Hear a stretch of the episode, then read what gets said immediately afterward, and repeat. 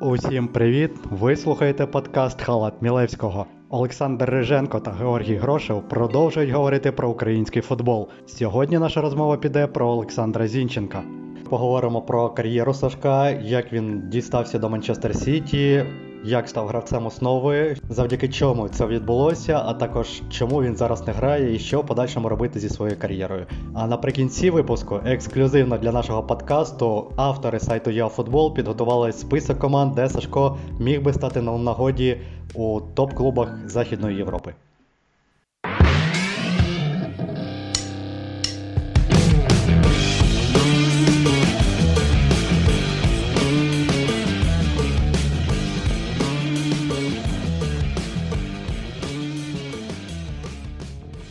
Жор, давай повністю згадаємо кар'єру Зінченка, і перш ніж перейти до якихось висновків, що в нього зараз не виходить, чому не виходить, і що в подальшому робити зі своєю кар'єрою. Зінченко є вихованцем Донецького Шахтаря, проте за першу команду клубу не зіграв жодного матчу і залишив його у 2014 році не без скандалу. Там судові тяжби тривали ще протягом декількох років, а він сам опинився у Уфі.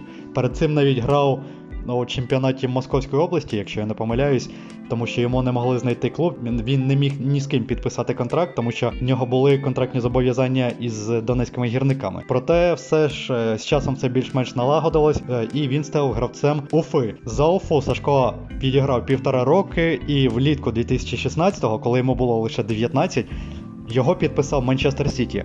Грандіозний трансфер для українського футболу. Взагалі, це було якось дивно на той момент, згадуючи свої емоції, думки. І мало хто розуміє, як це футболіста, українського футболіста може підписати Манчестер Сіті. За Луніна у реалі на той момент ще не було і мови, тому Зінченко став таким майже проривним трансфером в українському футболі, коли топовий клуб підписує українського перспективного гравця. Жор, от давай ми зупинимось на цьому моменті, перш ніж перейдемо там до ПСВ і до інших моментів його кар'єри. Перехід до Ман-Сіті. Е, які особисто в тебе були очікування, чи взагалі ти очікував, можливо, що розумів, чому так відбувається? Ну, скажу честно, особых ожиданий у меня как таковых не было. Я еще не особо, как и мы все были не особо знакомы с Александром Зинченко. Да, он, да, ходили слухи, перспективный игрок, быстрее его надо, чтобы он дебютировал за сборную Украины, потому что ходили слухи, что и в России ему предлагали гражданство, чтобы заиграть за сборную. И если бы вот не те случаи, мы бы даже о нем бы не узнали. Да, летом 16 года он переходит в Мансити, подписывает пятилетний контракт, казалось бы. Такой клуб, там уже тренирует Гвардиола, хотя может и в тренере было дело, потому что Гвардиола, как по мне, тренер специфический, и если ему что-то, какая-то мысль посетит в голову, она уже его не бросит, пока он ее не исполнит. Поэтому, может, ему захотелось, именно он увидел вот, там нарезку финтов Александра Зинченко в Уфе, он подумал, ну, этот игрок должен быть у меня. Я, я хочу, чтобы он был. Он похож на Кевина Дебрюйна, мало ли, я не знаю. И мне сразу вспомнился эпизод из фильма первой части Рокки, когда чемпион мира Аполло Крид выбирал себе соперника, он просто листал справочники, ему понравилась кличка Рокки, Рокки итальянский жеребец, и он сказал, я хочу с ним драться за титул чемпиона мира. И, может, Пеп Гвардиола тоже вот нашел Александр Зинченко, Зина, мне нравится. Ну, почему нет? Вот, хочу его себе в клуб, подписывайте. И предложили пятилетний контракт, казалось бы, игроку Уфы. А, ну, если говорить глобально, честно, я ничего не ждал от этого праздника. Я не очень знал Александра Зинченко, но как-то мне не верилось, что украинский игрок даже там по истечению контракта, там ближе к 23-24 годам будет даже не то, что основным, а претендовать на основу Манчестер Сити, будет выходить в чемпионате Англии даже на замену. В этом мне не верилось. Я думал, що пройдет дві оренди, і він уйде в клуб з статусом поніже. Я з тобою Жор, погоджуюсь, тому що в принципі е, прикладів успішних виступів українських футболістів е, у Західній Європі ти сам прекрасно знаєш набагато менше, аніж е, зворотного. Навіть з останнього ми можемо згадати, ну вже можна сказати, легендарні переходи Ярмоленка та Коноплянки до Західної Європи, які в принципі якимось особливим успіхом не увінчались. Хоча стільки розмов було, що ви що там, Конопа та Ярмоленка, як їх ще не номінують на золотий м'яч, а насправді виявилося, що ну от один запасний зараз в Шахтарі, інший запасний у Вестгемі. И маємо те, що маємо. Но Коноплянка и Ермоленко все же уходили в Европу уже, ну, будучи более зрелыми игроками. Все-таки они их знали и в Европе, они в Украине много кто знал. А Зинченко, ну, по сути, 19-летний пацан, который играл в Уфе. То есть это чуть-чуть другое. Как по мне, все-таки Ермоленко и Коноплянка ожидания были очень большими, но мы знали, що уровень у них є. Да, Жор, я з тобою погоджуюсь, але просто я до того підводжу, що сучасне покоління, там навіть молоді, назвемо так, воно не знає прикладів, знову ж повторюсь, успішних українських футболістів. Був свого часу Шевченко, всі нині згадують Шевченка, і так, щоб когось ще назвати, немає. Тому якось повірити в те, що український футболіст може стати топом, там, знаєш, там пірло англійської прем'єр-ліги або навіть Дебрюйне Манчестер Сіті своїм Дебрюйне, знаєш, нехай там один є, витіснив би його з основи, умовно кажучи, так, і став би е, на довгі роки легендою. Це е, насправді мені е, взагалі мало вірилось.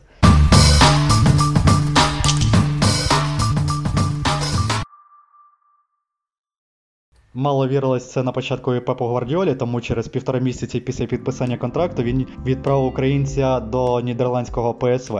Не сказати, що нідерландський період для нього був добрим. Він там трішки грав, отримав ігрову практику, але постійно не був постійно основним гравцем. В ПСВ у него действительно не очень получалось. Он сначала играл в основной команде, потом с тренером у него то ли конфликт, то ли он был просто недоволен его формой, отправил его в дубль. И по сути, год в Голландии, я не скажу, что он его провел зря, но, скажем так, я думаю, Гвардиола, давая своего игрока в аренду, ожидал, что он гораздо чаще будет выходить на поле и получит, получит ну, гораздо больше игровых минут. И уже в Украине ну, ходили такие разговоры, что если игрок не может пробиться в основу, казалось бы, всего лишь ПСВ, то что ему делать в Манчестер Сити, в клубе, который претендует на звание чемпиона Англии, на победу в Лиге чемпионов, который тренирует один из лучших тренеров мира. Парень, сбавь свои амбиции, это чуть-чуть не твой уровень.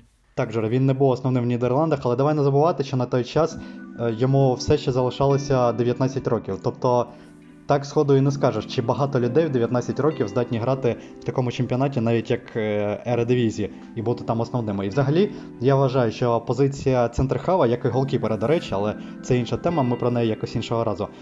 Доволі невдячна. До прикладу, давайте візьмемо національну збірну України. Хто там вже у віці там 23 років серед центрхавів на даний момент грає в основі. О, дивимось, Маліновському, наприклад, 27, і це все ще гравець ротації у своїй команді. Коваленко 24, аналогічно в Шахтарі. Шепілєв 23 не грає. Шапаренко тільки-тільки почав грати у своєму клубі, але також великих якихось перспектив він хоч здорово виглядає, але поки давайте не будемо про нього багато говорити, тому що в нього вже також свій спад був. Він якось почав грати, тоді він знову зник, і знову він з'явився в основному складі Динамо. Тому навіть не ясно, чи надовго його вистачить. Харитіна ми вже бачили у складі збірної у вересні під час міжнародної паузи у складі збірної України проти іспанців, і навряд чи цей досвід був вдалим для нашої команди. Ну і як підсумок, ми бачимо, що для прикладу, знову ж таки, у нашій національній збірній в центрі поля грають ті, хто в районі 30 Степаненко 31, Марлосу 32. Ну і власне Маліновський це той, кому 27. А ми зараз говоримо за 19-річного хлопця, якому від якого всі очікували якогось результату. Тяжело сказать сразу насчет сборной Украины, но, например, в европейской практике даже сейчас можно вспомнить там пару примеров, когда молодые футболисты уже основные в центре поля, например, тот же Фрэнки де Йонг, основной в Барселоне, в сборной Голландии, ему 23, хотя он уже в 21, он был, по сути, ну, лидером того Аякса, который уничтожал Динамо, уничтожал Реал.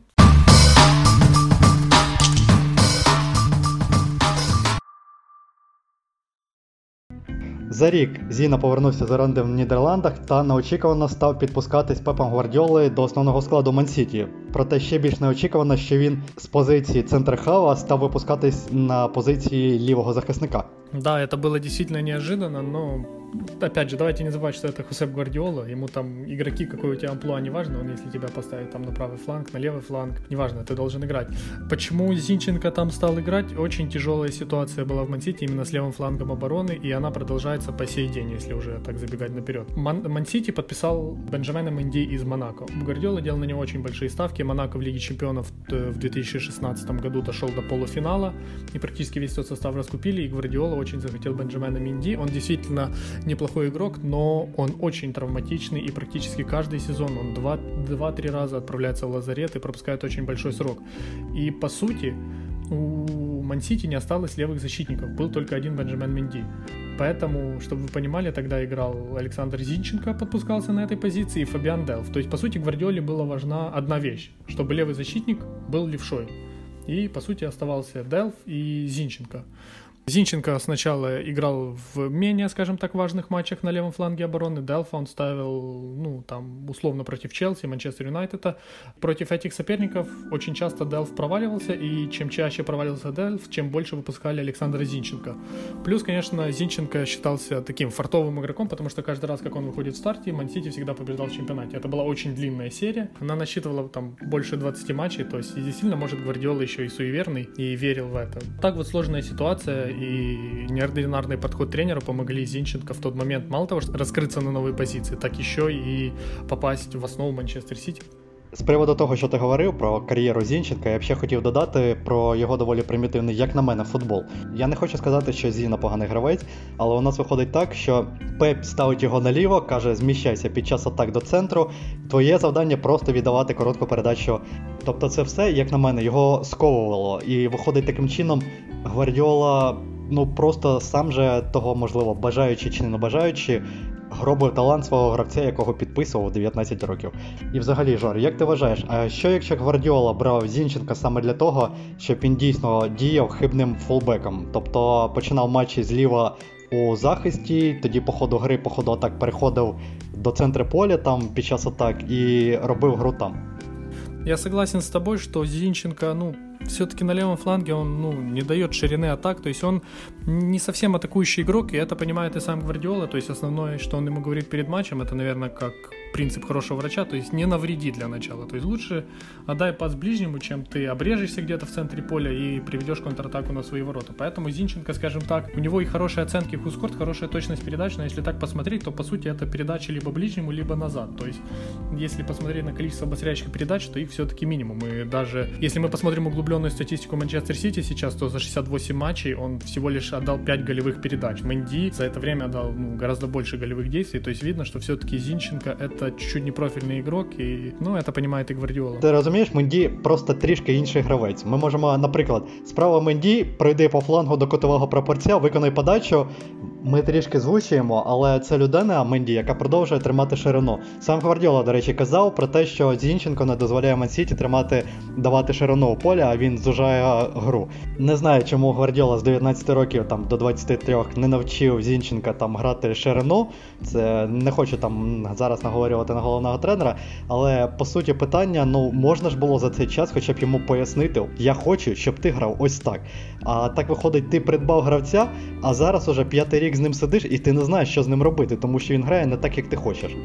Знаешь, мне кажется, что Гвардиола вот каждый раз, каждое трансферное окно надеется, что вот, вот сейчас мы купим нового левого защитника. Вот сейчас мы купим нового левого защитника, но каждое трансферное окно почему-то они не покупают. У них был Анхелиньо, как по мне, отличный игрок, который справляется с этой позицией, и он у Гвардиолы почему-то не заиграл, хотя, казалось бы, ширину он дает, и сейчас даже посмотреть на РБ Лейпциг, он основной игрок команды, которая прошла в полуфинал Лиги Чемпионов, а это на секундочку дальше, чем прошел Мансити при Гвардиоле за 4 года. Анхелиньо не понял, что, что ему надо делать, и ушел очень быстро, а Зінченко в тот же момент остался. Зінченко все ще сподівається, що він зрозуміє те, що не зрозумів Анхеліні, але, схоже, все так же важко це виходить. Да, и вот сейчас дошло до того, что Александр Зинченко уже не то что в основу, уже не всегда в заявку проходит, то есть и Гвардиола, отчаявшись, начал ставить Канцелу, Э, на левый фланг обороны. То есть португалец очень неплохой фулбэк, но все-таки его основное место это справа. Либо ставит Минди, до последнего в него верит, но вот он провел опять пару матчей в сезоне и снова на месяц вылетел. То есть это, ну, не то, что крест на игроке, но, скажем так, если у тебя основной игрок команды травмируется столько раз за сезон, то это уже повод подумать, а может пора купить кого-то другого, все-таки деньги есть, как мы знаем. И не проходит Зинченко, как мы видим, на основную свою позицию в центре полузащиты, потому что там конкуренция тоже очень серьезная, там есть и молодой Фоден, воспитанник клуба, на который, который на секундочку, по мнению Пепа, считается самым талантливым игроком, которым он работал, хотя Гвардиола работал и с Месси, и с Арином Робаном, и с Тони Кроссом, и с многими другими футболистами, но Фил Фоден, по его мнению, номер один. Может, конечно, Пеп чуть утрировал, но этого мы уже не узнаем. И есть еще даже Гюндаган, есть Родри, ну, Фернандинho все-таки чуть не та позиция, он даже есть Фернандинho, который может в Мансити сыграть везде, вы только скажите. Он, мне кажется, и на левом фланге обороны скоро будет играть, когда Гвардиола скажет. Ти знаєш, Жор, з приводу того, що Мансіті ніяк не підсилює позицію лівого захисника, постійно залишається в пошуках, я думаю, винен в тому числі Зінченко. Ну, винен умовно. Тому що е, Пеп бачить, що на крайній випадок у нас тут є Зінченко, тому поки ми граємо тими, хто є.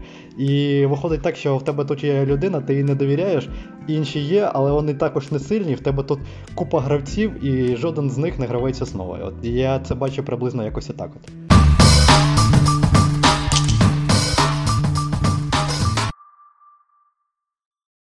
Давай поговоримо про перспективи Зінченка, тому що у нас попереду Євро 2021, і якщо протягом минулого сезону Зіна ще отримував ігрову практику, і це дозволяло йому бути стабільним гравцем основі у збірній, то якщо продовжиться поточна ситуація у клубі, то він може втратити місце в основі синьо-жовтих.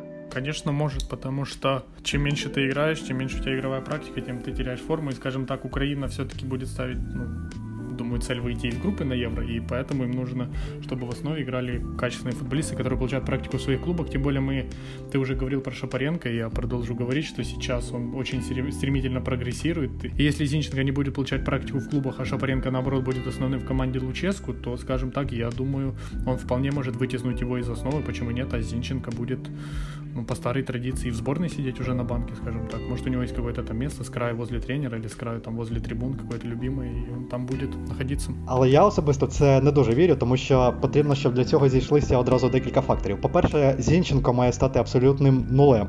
По-друге, Шапаренко має показувати якийсь неймовірно топовий рівень футболу. І по-третє, Андрій Миколаївич Шевченко, який відомий своїм консерватизмом при виборі стартового складу збірної, повинен повірити в те, що Шапаренко стал кращим Зинченко. Да, но я вот, например, все равно остаюсь при своем мнении, что если Зинченко не будет часто играть в своем клубе, то и сборной он может потерять свое место. Потому что пример Ермоленко в последних матчах достаточно показательный, что вот он в Вестхеме выходит, скажем так, на 10-15 минут, и в сборной ему нужно одна-две игры, чтобы раскачаться, и на третьей он дает результат. Евро может стать достаточно коротким турниром для сборной, если Шевченко будет рисковать и выпускать Зинченко и Ермоленко, которые первые две игры будут проваливать, а на третьей давать результат. Так не получится. И опять же, а если Шапаренко или условный Коваленко, лучший бомбардир украинского чемпионата на данный момент и Шахтера, будут показывать результат в своих клубах, то они вполне могут претендовать на основу. Причем Коваленко, как мы знаем, у Шевченко достаточно часто играет.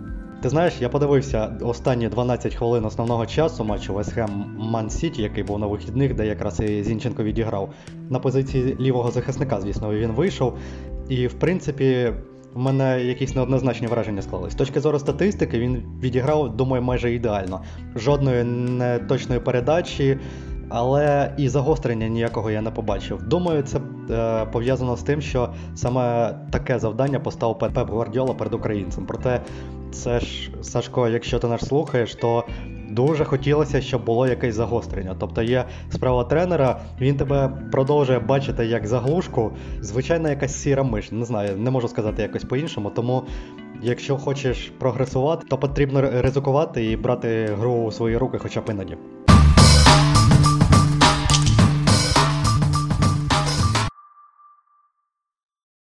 Ексклюзивно для Халату Мілевського ми запитали авторів Я футбол які слідкують за європейськими чемпіонатами, у яких топ-клубах міг би знадобитися Олександр Зінченко, якщо він все ж не потрібен Пепу Гвардіолі? Да, мы решили пообщаться, спросить и выбрали несколько команд. И, может, дадим совет Александру, может, он нас слушает и примет во внимание. Во-первых, это лондонский Арсенал, потому что главный тренер Арсенала Микель Артета. И для тех, кто не знает, мы напомним, что он долгое время работал главным помощником у Пепа Гвардиолы в Манчестер Сити, и очень, ну, он хорошо знаком с э, игрой Александра, знает э, его сильные и слабые стороны, знает, как его использовал Пеп, почему он его использовал э, на левом фланге обороны. Возможно, он единственный в мире знает, почему он его использовал на левом фланге обороны. Потом еще был бы, может, неплохой вариант в Германии в команде Юлиана Нагельсмана РБ Лейпциг, который, я хочу напомнить, в прошлом сезоне дошел до полуфинала Лиги Чемпионов. Основная причина, Юлиан Нагельсман очень любит универсальных футболистов, то есть, например, у него есть такие футболисты, как Адамс, как Лаймер, которые закрывают позицию как на фланге, так и в центре поля, и, в принципе, Зинченко сейчас это тоже может сделать. Но интересно, что сейчас в Лейпциге уже играет один футболист Мансити, это Анхелиньо, который закрывает левый фланг обороны, то есть основной конкурент Зинченко, и, откровенно говоря, он показывает э, достаточно стабильный футбол, очень много забивает, отдает голевых передач. В Испании сейчас хороший футбол показывает Реал Соседат, который в прошлом сезоне, я хочу напомнить, долгое время боролся за Еврокубки, их, их немного не хватило на концовку, и вышел в финал Кубка Испании, который сыгран будет позже против Атлетика, там баское дерби, они решили провести со зрителями, и лишь тогда, когда это разрешат сделать. Сейчас команда идет на третьем месте в чемпионате, то есть старт у них также довольно успешный. Хороший знак для Александра это то, что там играет Давид Сильва, с которым, опять же, Александр много хорошо знаком по Манчестер Сити, много времени они там играли. К тому же главная звезда басков Эдегор вернулся обратно в Реал Мадрид досрочно за год, и, в принципе, одна позиция в центре поля сейчас там вакантная, и Зинченко вполне мог бы попытаться ее закрыть. Потом, есть еще в чемпионате Франции такой клуб, как Ренн, который в этом сезоне играет в Лиге Чемпионов, который в прошлом сезоне занял третье место, сейчас тоже идет в лидерах и это достаточно серьезный клуб, и в принципе он, э, Александр Зинченко мог бы там играть э, в центре поля рядом с такими футболистами, как э, Зонзи и молодой Камовинга, который недавно забивал в ворота сборной Украины. И последний клуб, который мы хотели бы выделить, это Лацио. У Симона Инзаги сейчас достаточно неплохая команда, но у него очень короткая скамейка запасных, которая дала себе знать в конце прошлого сезона, когда, в принципе, Лацио из претендентов чемпионства стал всего лишь четвертым, хотя до карантина он на одно очко всего отставал от Ювентуса. Э, команда хорошо стартовала в Лиге Чемпионов и, в принципе, скорее всего, в группе с Брюги, в группе с Зенитом они точно займут либо второе, либо третье место, и Еврокубковая весна их ждет. И, в принципе, Зинченко вполне мог бы расширить обойму Симона Инзаги, причем он мог пригодиться как в центре поля, как подмена Луиса Альберта основному футболисту, так и попробовать сыграть левого латераля. Лацо играет по схеме с тремя центральными защитниками. Ти знаєш, якщо згадати знову ж таки поєдинок суботи між Вестгемом та Мансіті. Якщо Гвардіола випускає Зінченка на поєдинок, який складається найкращим чином, рахунок 1-1 був на той момент, і потрібно було забувати другий гол, щоб виграти цю зустріч, то напевно каталонець щось бачить в українському чи то півзахиснику, чи то захиснику для нього персонально. Поки що місця в основі цієї команди, на жаль, ми не бачимо. З чим це пов'язано? Або з тим, що Зінченка не не того рівня гравець, або ж все ж таки Гвардіола дійсно бачить його лише як запасного, от це сказати важко. В цьому подкасті ми запропонували варіанти, що можна в подальшому робити зі своєю кар'єрою, або ж залишатися на підміні у Сіті і продовжувати чекати свого шансу. Одного разу у Сашка він вже був. Це навіть призвело до того, що він визнавався найкращим гравцем місяця у клубі, але це був доволі короткий проміжок часу. Зараз же він продовжує бути запасним, навіть не гравцем ротації. На даний момент так. Тому що один матч, там 12 хвилин зіграні, це не можна сказати, що це гравець ротації. Звісно, там була і травма, проте на початку сезону ще до пошкодження він також не використовувався пепом. І також ми запропонували, як Жора вже казав, варіанти, де також було б цікаво продовжити кар'єру і подивитися на цього футболіста.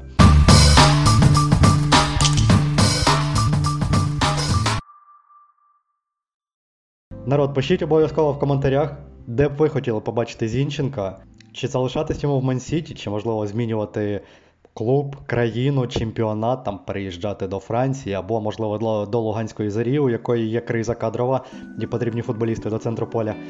Причем в Заре он мог бы пригодиться не только как игрок центр поля, но и как на левый фланг обороны. В принципе, там сейчас также играет непрофильный Хамчановский, непрофильный Цыганикс. А Гречкин пока явно не убеждает э, Виктора Скрипника. Жуниор Рейс, в принципе, сыграл всего 12 минут, ну и как Зинченко 12 минут, только там Мансити, а там Заря, поэтому как бы я тоже думаю, он пока не очень радует луганских болельщиков. На цьому все. Олександр Риженко, Георгій Грошев. До зустрічі на наступних подкастах Халат Мілевського. Пишіть в коментарях, лайкайте, підписуйтесь на наш канал і пропонуйте нові теми для нашого подкасту. Всім пока. До свидання.